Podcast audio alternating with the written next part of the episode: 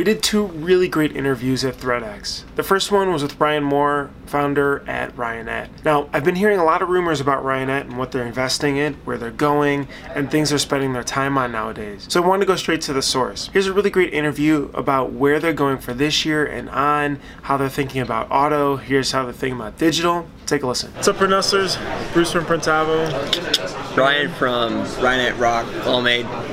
A lot of things. Yeah. We're here at ThreadX this year, 2020, down in Scottsdale, Arizona. It's beautiful. Although, why are you wearing a jacket? I run Chile. Ryan actually hit me up because they were investing a huge amount in a particular side of the business, and I wanted to just learn about why, where it's going, what it is. So, I mean, what's been going on with the whole ROQ US? So last year, actually at ThreadX, we kind of came up with a just different strategy in business called like Together is Better. How can we look for partnerships in the industry that people that, whether it's vendors or people that are doing things that have resources or abilities that we don't have, and maybe we have a core competency in this area and they have a core competency in another area, whether it's a product or a service they might do or a resource they might have. And so that kind of prompted us to go out and talk, looking for investors in Allmade. Started out with investors in Allmade. So we were kind of going through our network and looking for investors. Had a whole pitch deck put together. Went like through the VC route. Went through. This was a year ago. This was a year and a half ago, and it was not successful. Like. Not, I mean, I guess the t-shirt. Why were they interested? T-shirt model, I think, is a hard model. I mean, it's low margins, sure. Long cash flow. It would be a hard model for a venture capitalist to like invest in. We kind of switched and said, let's go look out in the industry. And so we went to our partners and vendors and people in the industry. And one of the people that we approached was the ROQ team. They actually have a couple investors that work behind them in Europe, and they're like, oh, you guys are looking for investment? Like, you know, like, yeah, we're looking for investment. And comes to find out they weren't like wanting to invest in t-shirts because they sell equipment, 6 figures versus 1 figure.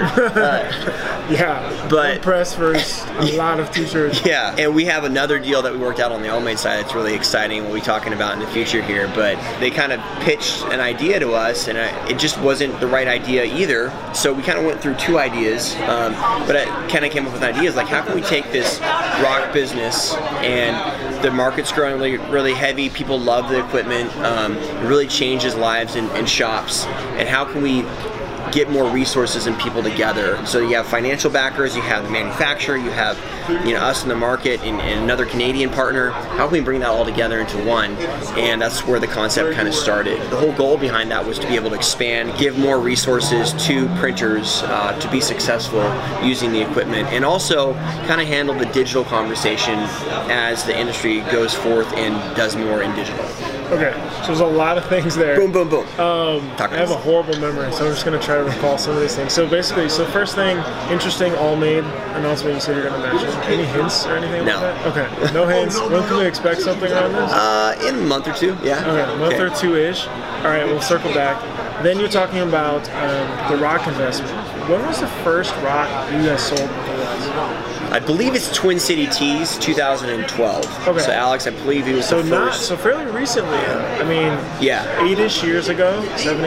Yeah, they've been around for 35 years, right. Over 35 years, 37 years, I think. Right. Extremely good manufacturers in the worldwide market of printing. We have a very unique market here in the U.S. It's an entrepreneurial market, and it wasn't always like that. It used to be an industrial market. So huge shops, lots of people. That industrial market moved overseas. The ROQ of the industrial market here was called Precision. We have Precision ovals, big, huge presses. There used to be shops in the U.S. with 100 of these presses, thousands of employees, and that all went overseas throughout the 90s. And so other people throughout the world, ROQ being one of those people, started companies and started serving that market. So they kind of built their model around serving the industrial market. Gotcha. There's a shop in Ningbo called Ningbo, actually Screen Printing in China, that has over 100 ROQs. Right. Huge. So great manufacturing. They had to be the best manufacturer to do this, but then coming into the U.S. market, it's completely different. You're dealing with one-on-one relationships, lots of customers versus a few customers. Sure. I was talking to the dealer of ROQ in Bangladesh, and he's like, yeah, I have 36 customers.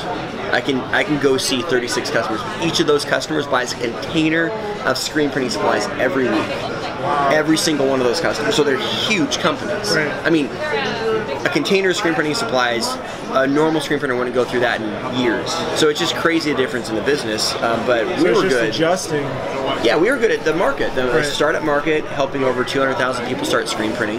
And so how can we combine that together? And we saw ROQ as an opportunity to be different. It was super hard to bring in. We had to invest a lot of money, come up with different programs, and the opportunity to work directly with the manufacturer and the new ROQ US partnership is way better because now we're aligned all of our resources together, and we have competencies in maybe sales and marketing, and maybe the US market, they have competencies in manufacturing and the international market, so it's like a good joint synergies. I don't think there's enough appreciation, especially for being able to adapt an older company to a newer market, you know, and there's pain points, right? Mm-hmm. But from what I've heard, and so you'll have to dive into this deeper, so there's new company, new distribution, new investments. Like, what is the whole new ROQ US investment? It's a whole new company. We took like 5 different parties and kind of brought them together. From the Ryonet side, people are like, well, did Ryonet sell out, or does Ryonet own ROQ? It's like, well, Ryonet and ScreenPrinting.com is moving basically to this side, so they're essentially sister companies. You know, there's ownership stake that's like similar, but like we want to grow the ROQ business, so we don't want to like basically we're Ryonet to have a hand up, so Ryanet's becoming a distributor, which we were always a distributor, but we had this whole other side of our business that did all the installation and the financing and all that stuff on ROQ. So that's basically the automated equipment science moving over. We actually called it the APG team, is moving over into this new entity. And so still partnerships and sisters, but we want to bring on more Ryonets that serve different markets. So we're expanding that network. I think we brought on like eight partners already. Great, so just other people different. Will be able to sell ROQ, not just Ryonet. Yeah, in North America, gotcha. Yeah. Wow. Then they're touching people that we don't touch. They're serving. I mean, Ryanet's great and love helping start and grow screen printers. What happens when they start and grow is they end up finding another supplier that can service them better in their kind of industrial growth needs. You want to manage that full lifetime value of the customer. Exactly. Yeah. And be able to have those touch points more often than just, you know, as they start, which we still like on the Ryonet ScreenPrinting.com side will still be fully very strong. That's our core focus. Gotcha. I really appreciate the transparency around it too. Does that help service customers then as well? Like, is it, so the sales is one thing, but now, you know, European company, probably a little bit slower, you're iterating, you're getting feedback. Does this US investment, like, is there a physical office or inventory? Yeah, we're opening up an office in, we were going to do it in Atlanta, but it's 99% going to be in Orlando. It's a very close, it's the closest eastern seaport. And it's, well, not Orlando, but Miami. And we have a tech that's, Jason has been working, you know, working with us for 7 years, I think, almost. So it's like, we're already there. So we chose that to be kind of the office and the center point. And a lot of people on the office side will still be in Washington. Not sure where it'll eventually land up. Our whole goal was to service people better, you know, and a barrier to getting into different type of equipment is like, hey, this other company's been doing it for 3 to 5 years, you know, and I know if I buy this press, it's going to be serviced, it might be louder or whatever it might be, it might be different, and I'd like to get your press, but it's kind of, you guys have only been doing this for 8 years. Yeah, yeah. And they're like, well, actually, we've been doing it for 37 years, just not us. So putting that together, bringing a 37-year-old company into a market that's only been around for 8 years, that longevity and that history is going to make this much, much stronger. So are they sending, does ROQ will then have people servicing here in the States too? So we have direct people that will actually be coming over back and forth more often, and probably living here. It's a little harder to hire international, but like on year stints, to help the relationship between the two partners, like, flow easier. Gotcha. Yeah, and it's exciting. Joao's been kind of the channel manager for ROQ since we, you know, started, and he's been just a great resource. We want to invest in better technology, service ticket systems. I want you to be able to pick up your phone, dial into your press, see what's going on, submit a ticket, you know, order a repart if it's out of warranty. So just make it streamlined and not a burden as well. I think that's interesting, especially, you know, a lot of people only see the outside of the company, right? And you only see the, like, it's supposed to work, it's supposed to have all these things, but there's so much to iterate on to get to that. And this is a huge, huge step to help move towards what your customers are asking for. You also, the last thing that you mentioned is the digital aspect. Mm-hmm. So what are you guys thinking about with that? What's the investment look like with that? Where do you guys see things going on that end? It's new, I think.